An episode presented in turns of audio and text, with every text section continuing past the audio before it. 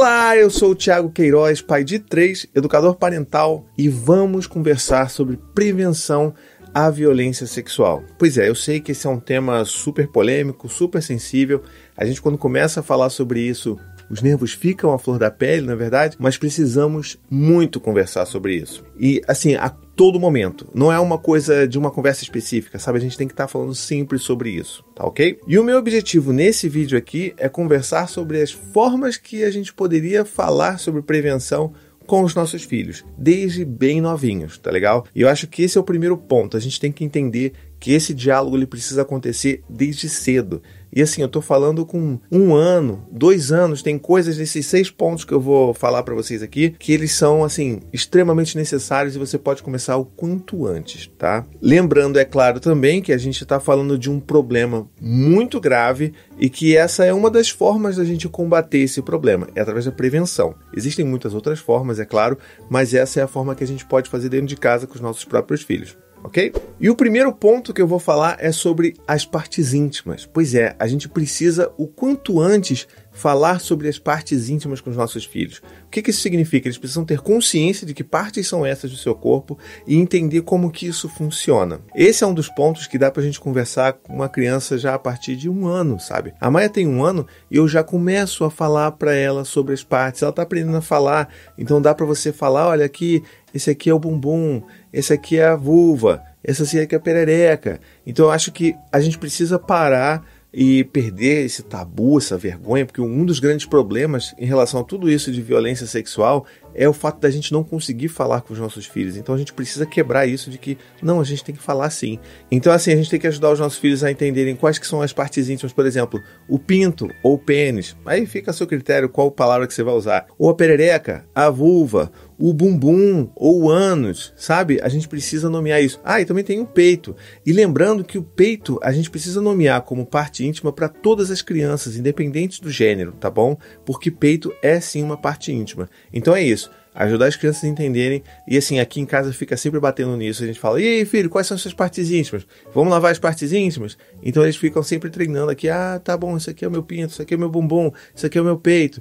E a gente fica sempre trabalhando nisso ok? O segundo ponto da lista é a gente conversar sobre permissão e consentimento, ou seja, as crianças precisam entender o que é consentimento no que diz respeito às partes íntimas. Isso significa o quê? Olha, as suas partes íntimas elas só podem ser tocadas quando houver permissão, quando houver consentimento, tá legal? E a mesma coisa para você, você não pode tocar nas partes íntimas de nenhuma outra pessoa a não ser que você tenha consentimento. Então esse é um exercício que a gente precisa praticar também para a criança ficar, né, assim bem consciente sobre o fato de que para acessar essas áreas é preciso haver consentimento, obviamente, da dona dessas partes íntimas, tá bom? Esse terceiro item é um dos talvez mais importantes em termos de aprendizado para a criança e que poucas pessoas se atentam ao tamanho do impacto que praticar esse terceiro item serve, tá bom?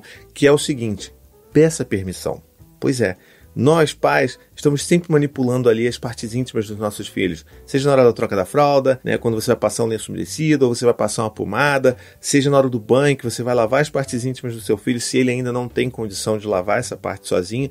Então, assim, existem vários momentos que a gente poderia estar tá, é, exercitando esse modelo da permissão e do consentimento. Então, assim, filha, olha só, papai agora vai trocar sua fralda, tá legal? Papai agora vai passar creme aqui na sua vulva, tá bom? Na sua perereca. Olha, filho, agora tá na hora de tomar banho, deixa eu lavar o seu pinto aqui. Vamos ver como é que tá esse pinto. Posso lavar seu pinto, filho? E aí a gente sempre tá exercitando esse lance da permissão, para eles saberem que, poxa, peraí, se os meus pais sempre pedem permissão, então todo mundo tem que pedir permissão. Então eu tenho que pedir permissão também. Lembre-se que o modelo é uma das ferramentas mais poderosas para você ensinar qualquer coisa para o seu filho, tá bom? Então é assim extremamente importante que a gente comece a praticar isso de pedir permissão. E se você ainda não pede, não tem problema, começa a fazer a partir de agora. E eu sei que tem muita gente que fala assim: "Poxa, mas aí eu vou perguntar para minha filha se ela quer trocar a fralda, se eu posso passar lenço umedecido na perereca dela". E se ela disser não, e aí, assim, existe um outro trabalho de você conversar com ela sobre isso. Fala assim, filha, olha só, esse aqui é o momento que a gente precisa limpar, tá bom? Tem que limpar aqui, porque senão vai ficar sujo. Pode fazer um dodói aqui. Quer limpar junto comigo? Toma um lenço umedecido você, eu fico com outro, você limpa daí, eu limpo daqui. Pode ser? Aí ela vai, sabe, a gente tem que usar a nossa criatividade para tentar fazer as coisas rotineiras, né? Eu acho que essa é a mensagem principal. Peça sempre permissão. Agora vem a parte do item 4 que fala sobre os toques que podem. Né? Então vamos pensar o seguinte: muitas das formas do abuso ele se dá através do toque. Então a gente tem que ensinar os nossos filhos também quais são os toques que podem. Então um toque que pode, por exemplo, é aquele beijinho de boa noite do papai, da mamãe. Outro toque que pode é o abraço de um irmão, um abraço carinhoso da mãe, do pai, um colo. Esses todos esses toques eles podem. O toque, por exemplo, de uma pediatra ou um pediatra na hora que você está ali durante uma consulta e é claro acompanhado pelos pais, isso também é um toque que pode. Então é bom as crianças entendendo, ah tá, esses toques aqui podem, porque tá tudo bem, porque estão cuidando de mim, porque é o meu pai, porque é minha mãe, e é claro, considerando nessa configuração heteronormativa de família que eu estou falando aqui, mas enfim, vocês entenderam o que eu quis dizer. É importante que as crianças entendam quais são os tipos de toque que podem. E é claro que isso nos leva ao quinto item dessa lista, que é os toques que não podem. E é importante que a gente frise bastante sobre isso. Quais são os toques que não podem? É o toque, por exemplo, que não é consentido. É alguém encostar, por exemplo, nas suas partes íntimas sem pedir permissão. Esse, para mim, é o primeiro não pode. Outro não pode é aquele carinho que você não quis, você ir no colo de alguém que você não quer ir, você ser forçado a dar um abraço ou dar um beijo em alguém que você não quer dar beijo. Isso tudo para criança são toques que não podem. E a gente precisa ser o guardião do não pode para a criança entender isso. Então, nada de ficar forçando os seus filhos a irem no colo de estranhos, é, o seu filho a dar beijo naquela tia que ele nunca vê, que ele não quer, que ele não quer dar beijo porque não tem nenhum tipo de vínculo. É importante que a gente respeite a criança quando ela se, né, se demonstra desconfortável com isso. Então, de uma forma geral, os toques que não podem, eles envolvem uma sensação de desconforto, sabe? De estar fora do lugar. E é aí que a gente tem que respeitar a criança e mostrar para ela que, ó, isso aqui não pode, tá vendo?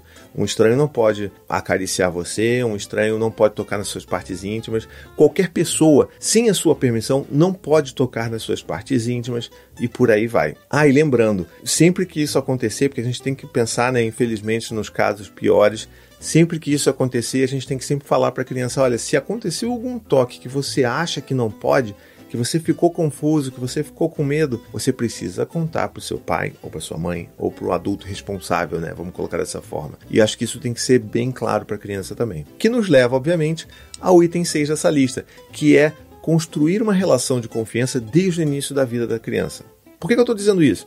Porque muitas das vezes, quando acontece alguma situação de violência dessas, a gente sabe que a criança ela vai se sentir envergonhada, ela vai se sentir culpada, são parte dos mecanismos que são utilizados para fazer, né, para se ter uma violência sexual para uma criança. Então a criança ela pode se sentir envergonhada, culpada, confusa, curiosa. Se você não tiver um canal de diálogo muito bem construído com seu filho, ele não vai te contar isso. Então, todo esse trabalho ao longo desses últimos sete anos que eu tenho criado conteúdo para a internet sobre filhos, também nos traz nesse momento aqui uma relação de confiança, um vínculo seguro com os seus filhos, ser um porto seguro para o seu filho. Isso tudo vai te dar mais chances de que você tenha a criança relatando alguma experiência desconfortável, alguma, né, algum potencial abuso que ela tenha sofrido. Por isso que é tão importante a gente entender que a gente não pode criar os nossos filhos através do medo, com ameaças, com humilhação, porque tudo isso vai fazer com que ela tenha medo de contar qualquer outra coisa que tenha saído do normal do dia a dia dela, entendeu? Então essa é, é tipo uma das grandes lições que a gente pode tirar é disso, porque assim, comunicação Diálogo é tudo na base da segurança do vínculo. Se a gente não tem isso estabelecido, a gente não vai conseguir ter essas respostas sinceras dos nossos filhos, tá bom? E por último lugar, no sétimo item, a gente tem que falar sobre educação sexual com os nossos filhos. A gente tem que quebrar esse tabu de que educação sexual é ensinar crianças a fazer sexo. Isso não faz o menor sentido nos dias de hoje, tá bom? Então, quando você for conversar com a escola do seu filho, quando seu filho já estiver em idade escolar, obviamente, tente sempre levar esse ponto, tente sempre entender, vem cá, como é que vocês abordam o tema da educação sexual na escola com os meus filhos? né, na turma dele. Como é que esse assunto é levantado? Porque isso é de extrema importância. A criança precisa, em todos os ambientes que ela conviva, aprender sobre educação sexual. E lembrando, educação sexual não é sobre crianças fazendo sexo. Tira essa ideia da sua cabeça. Educação sexual também é prevenção e ela é extremamente importante, tá bom? E, bom, talvez você esteja com dificuldade, poxa, mas como é que eu vou iniciar essa conversa com, com os meus filhos? Eu tenho uma dica ótima, uma dica bônus, vamos colocar assim. O que, que é? Use livros, tá bom? Existem hoje muitos livros muito bons para falar sobre prevenção, a violência sexual, educação sexual, e eu queria trazer um só hoje para vocês aqui, que para mim é um dos melhores, de longe, de longe, um dos melhores sobre esse assunto, que é o Ó Pipa e Fifi. Tá vendo? Pipa e Fifi é um livro da Caroline Arcari e é um livro fundamental, tá bom? É um livro que fala sobre as partes íntimas, fala sobre o toque que não pode, o toque que pode, fala sobre todas essas questões que são tão importantes de uma forma lúdica e a gente consegue trazer esse assunto para né, a vida dos nossos filhos. A Carolina, inclusive, participou de um dos melhores episódios do meu podcast, Tricô de Paz, então vai estar o link aqui na descrição também, se você quiser ouvir. E eu acho que vale super a pena você começar a investir em livros assim e entender primeiro que você tem que conhecer os livros de qualidade, né? porque tem uns livros aí que não são muito bons sobre isso. Esse é um livro fundamental para você ter na sua casa. Inclusive, se você for ver, ele está todo já tá tudo esgarçado aqui já de tanto que a gente já leu, porque é de fundamental importância a gente falar sobre isso com os nossos filhos. Ah, se você já fala ou se você tem alguma dificuldade para falar sobre essas coisas com os seus filhos, deixa aqui nos comentários. Vamos ver se a gente pode se ajudar, tá bom? E se você gostou desse vídeo, se você gosta desses conteúdos que eu crio aqui, lembre-se que você pode se tornar um apoiador do meu trabalho. É só você clicar aqui, ó, no Seja Membro, se você estiver vendo esse vídeo no YouTube, ou se você estiver assistindo esse vídeo no Facebook, ou no Instagram, em qualquer outro lugar que esse vídeo esteja passando, você pode me apoiar através do apoia.se barra e com pouquíssimos reais por mês você se torna um apoiador desse trabalho. Faz com que ele continue sendo produzido com a qualidade que ele tem e, né, e a gente sempre investindo mais em melhorar a qualidade desses vídeos. E você tem aquela recompensa bacana ali que é participar do nosso grupo de apoiadores, o grupo secreto no WhatsApp, que é uma comunidade linda que está cheia de gente bacana procurando se ajudar, se desconstruir, aprender coisas novas, compartilhar coisas legais também. Então, assim, vale super a pena. Você me ajuda, você é ajudado e todo mundo sai feliz. Se você gostou desse vídeo, não esquece, marca alguém aqui, compartilha, ajuda a divulgar. Esses vídeos são importantíssimos para que todo mundo assista. Então não deixa de divulgar ele, tá legal? Faz esse trabalho que ele é importantíssimo para a gente divulgar informação de qualidade por aí, tá bom? E você também, se não é inscrito no meu canal, se inscreva, me siga nas redes sociais, faz todo aquele negócio bacana e a gente se vê no próximo vídeo. Até a próxima e tchau, tchau.